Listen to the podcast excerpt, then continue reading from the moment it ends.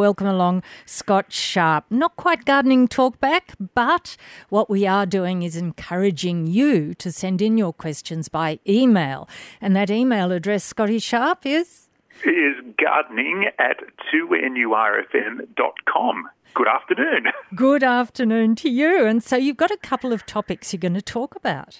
Yes, so a couple of lovely, lovely people have emailed in. They've done the right things, and if anyone else would like to, please do so, and we'll get back onto it for you next Monday. But we've had two people email in. Uh, Shelley from up at Weston has uh, sent me an email. Uh, and she says that she's got a, a beautiful, or had a, a beautiful West Australian red gum, but it was planted in an inappropriate position. So unfortunately, they had to get the poor thing taken out. They're, um, they're the ones with the wonderful little, um, sort of almost bottle brushy flowers, aren't they? Flowering gum?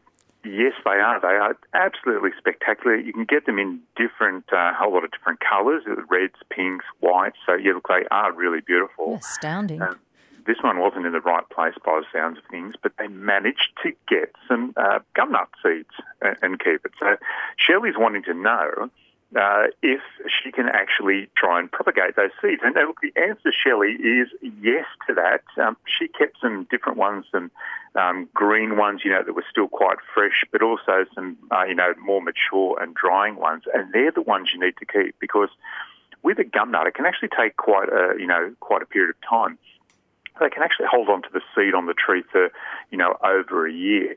And what you want to do is get those gum nuts and put them into a paper bag and over time, they'll just start to dry out. You know, when you see them open up and they've got that funny star shaped at the end of the gum nut. Yeah.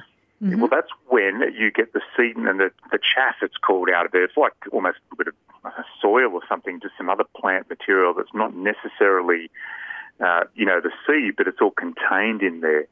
So once you've got that in your paper bag, they're actually quite easy to do. Uh, you can then just get some seed raising mix. You definitely need the seed raising mix that's nice and well drained and you just get that sort of that chaff seed mix and just sprinkle it over the top of your seed raising mix, and then you get a, another very small amount of seed raising mix and sprinkle that back over the top of, as well because you don't need those seeds to be deep in the soil, just a very light sprinkling. Mm-hmm. Now, here's here's the next thing you have to do. You get that pot that you've you've uh, potted up with the seed, and you stick it into an ice cream container and fill that ice cream container container up. Let it soak up uh, the water until the soil becomes moist. And then you keep about, oh, you know, three centimetres or so of uh, water in the bottom of that, uh, the bottom of that ice cream container. You don't water overhead. You let it soak up so, so the soil is moist, and that will germinate the seeds in about two to four weeks. And then once those seeds have germinated, then you actually let the ice cream container level um, go down quite low or take it away altogether and just keep on, uh, then just water normally over the top. And those little seedlings will keep on growing and you can split them apart uh, and uh, just plant them in the ground, but in a nice appropriate spot. So, yeah, yeah that sounds like a really can, good idea. You can have more than one then. too. Well, you, you, can you can do yeah, put them out the front. Uh, you can distribute them to the neighbours. Uh, it'd be a really nice thing to do, and it sounds like it's a really easy thing to do. But you do need to use the older seed that's dried out into a paper bag uh, and just let it sort of explode out and, and, puff out into that bag and then distribute that seed. Now, does that work for other gum trees as well, Scott?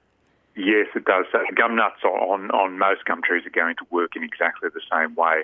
Uh, it's uh, yeah, I guess it's a little bit of a, a, slower process. And That's probably why fire as well works as well. You know, because it, yeah. it dries out the gum nut, and then you get that seed distributing uh, back through the forest. But uh, we just try and do it, you know, using time, but it will work for you. That's fantastic. Now, yep.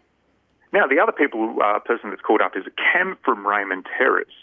Uh, now, she has had some troubles with azaleas in her garden. So we've gone from gum trees to azaleas, completely different, but we will discuss them as well. Now, the azaleas she's got in her garden, uh, they're in a very, very heavily shaded area, and apparently they're struggling really badly. Everything's a bit overgrown in there. She wants to replant them. Uh, and she's asking how or what is, you know, when is the best time and what is the best way to replant azaleas. Well, the great thing about azaleas is they have a very shallow um, sort of fibrous root system, so they are easy to transplant. it's not as if you're trying to dig up a, a huge tap root and, and, get that securely out. You just have to get a really nice big wide hole, of course taking as much uh, as you possibly can with you, as much soil. And uh, then just fill up the hole that you're going to put it into uh, with water, make sure, sure it's nice and wet, no fertiliser at all, and then into there and just keep on watering, watering, watering until you get some new shoots on there. Now the bad news for, for Cam from Raymond Terrace is that pretty much the wrong time to do it now. Uh, she's best to do it in autumn uh, because that poor old azalea is going to suffer too much as we start to heat up uh, at this time of year. So she really needs to wait, you know, I guess the next sequence around until autumn and uh, get on and do that. In the meantime, she could just be feeding those plants, uh, making sure they don't get spider mite by using some sort of miticide on there, uh, because it's a real bane of azaleas.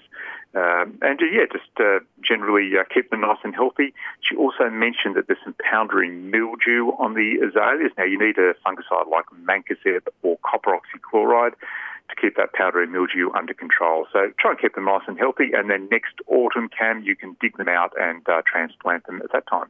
Now that's fantastic. So it works really well if people do email you their questions into you, Scott. So it's gardening at 2NURFM dot com and that'll get your question through to Scotty Sharp. Thanks so much. That's all right, not a problem. Uh, yeah, please email us back at gardening at 2NURFM.com and we'll answer some more questions next Monday.